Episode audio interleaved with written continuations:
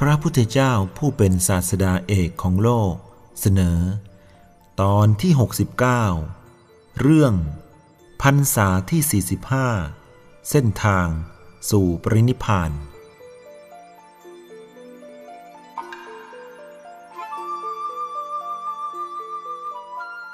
พระผู้มีพระภาคเจ้า พร้อมด้วยภิกษุสงฆ์หมู่ใหญ่ เสด็จดำเนินถึงหมู่บ้านเวลุวคาม พระพุทธองค์ ตรัสกับภิกษุทั้งหลายว่า พวกเธอ จงไปจำพรรษา ยังเสนาสนะที่มีเพื่อนพรหมจรรย์โดยรอบกรุงเวสาลีเถิด ส่วนเราตถาคต จะเข้าจำพรรษาในหมู่บ้านเวลุวะคามนี้ อัตถกถากล่าวว่า เพราะรอบกรุงเวสาลี มีเสนาสนะมาก ภิกษาก็หาได้ง่ายกว่าในเวลุวะคาม ทั้งนี้เพื่อความผาสุกของภิกษุทั้งหลาย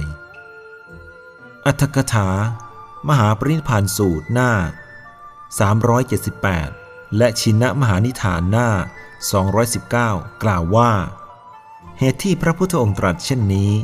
เพราะทรงพิจารณาเห็นว่าพระองค์จะมีพระชนอยู่ได้ เพียงสิบเดือนก็จักปรินิพาน หากภิกษุเหล่านี้ไปอยู่ไกล ก็จะไม่ทันเห็นพระองค์ในเวลาปรินิพาน เมื่อเป็นเช่นนั้น ภิกษุทั้งหลาย จะพึงเดือดร้อนว่า พระบรมศาสดา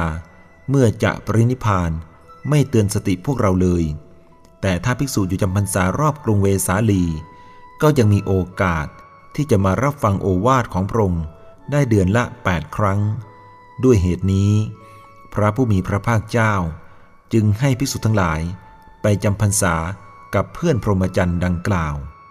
ภิกษุเหล่านั้นรับทราบพระดำรัสแล้ว และเข้าใจประสงค์ดังนั้นแล้ว ต่างพากันไปจำพรรษาตามเสนาสนะของสัทมิก รอบกรุงเวสาลี ส่วนพระผู้มีพระภาคเจ้า เสด็จเข้าจำพรรษาณหมู่บ้านเวลุวะขามนั้น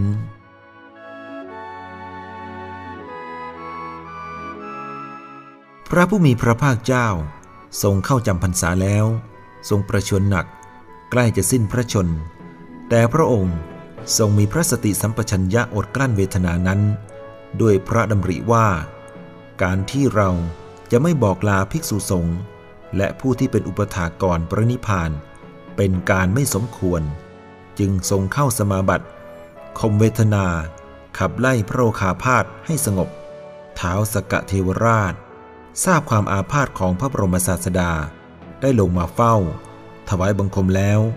นวดพระบาทพระพุทธองค์ด้วยพระหัตถ์ทั้งสอง ครั้นพระพุทธองค์ตรัสถาม ก็กราบทูลว่า ข้าพระองค์คือเท้าสกกะมาเพื่อบำรุงพระองค์ผู้ประชวรพระเจ้าข้า พระบรมศาสดาตรัสว่า กลิ่นมนุษย์ย่อมปรากฏแก่เทวดาทั้งหลาย เหมือนซากศพ ท่านกลับไปเถิดขีลานุปถาของเรามี เท้าสกกะกราบทูลว่า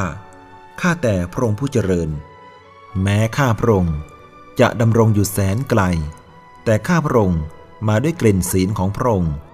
แล้วนำภาชนะบางคนหนักของพระพุทธองค์ ทูลด้วยบนเสียนนำไปโดยมิให้ผู้ใดถูกต้อง ดุดถือภาชนะของหอมไปฉะนั้น เท้าสกกะเทวราช ปฏิบัติต่อพระพุทธองค์เช่นนี้ จนทรงพระสำราญแล้ว จึงเสด็จกลับสู่เทวโลก ภิกษุทั้งหลาย พากันสรรเสริญเท้าสกกะ ที่ทรงละทิพยสมบัติ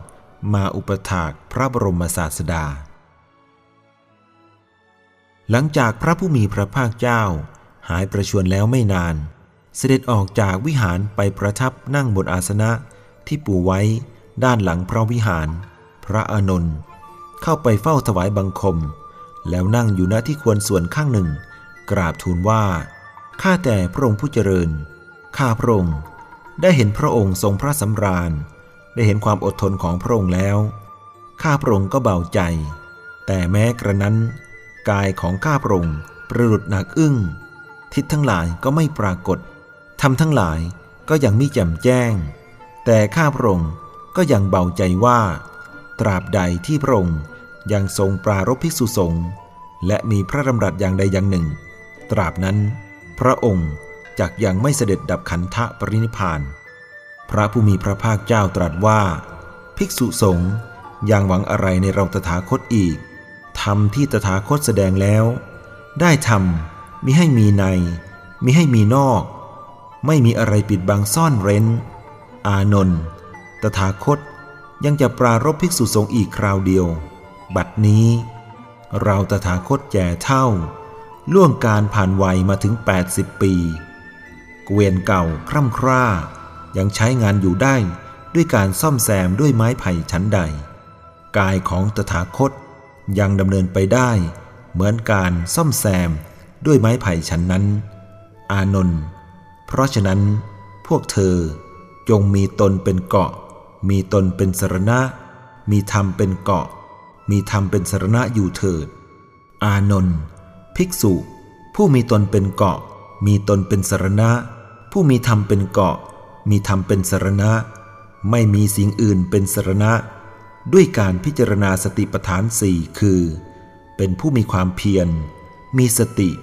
มีสัมปชัญญะหมันพิจารณากาย เวทนา จิต และธรรม เพื่อกำจัดอภิชฌาและโทมนัสในโลกเสียได้ ในการบัดนี้ก็ดี ในการที่เราตถาคตล่วงลับไปแล้วก็ดี ภิกษุใดที่เป็นผู้ใคร่ ในการศึกษาสติปัฏฐานสี่เหล่านี้ ภิกษุนั้นจักเป็นผู้ประเสริฐสุด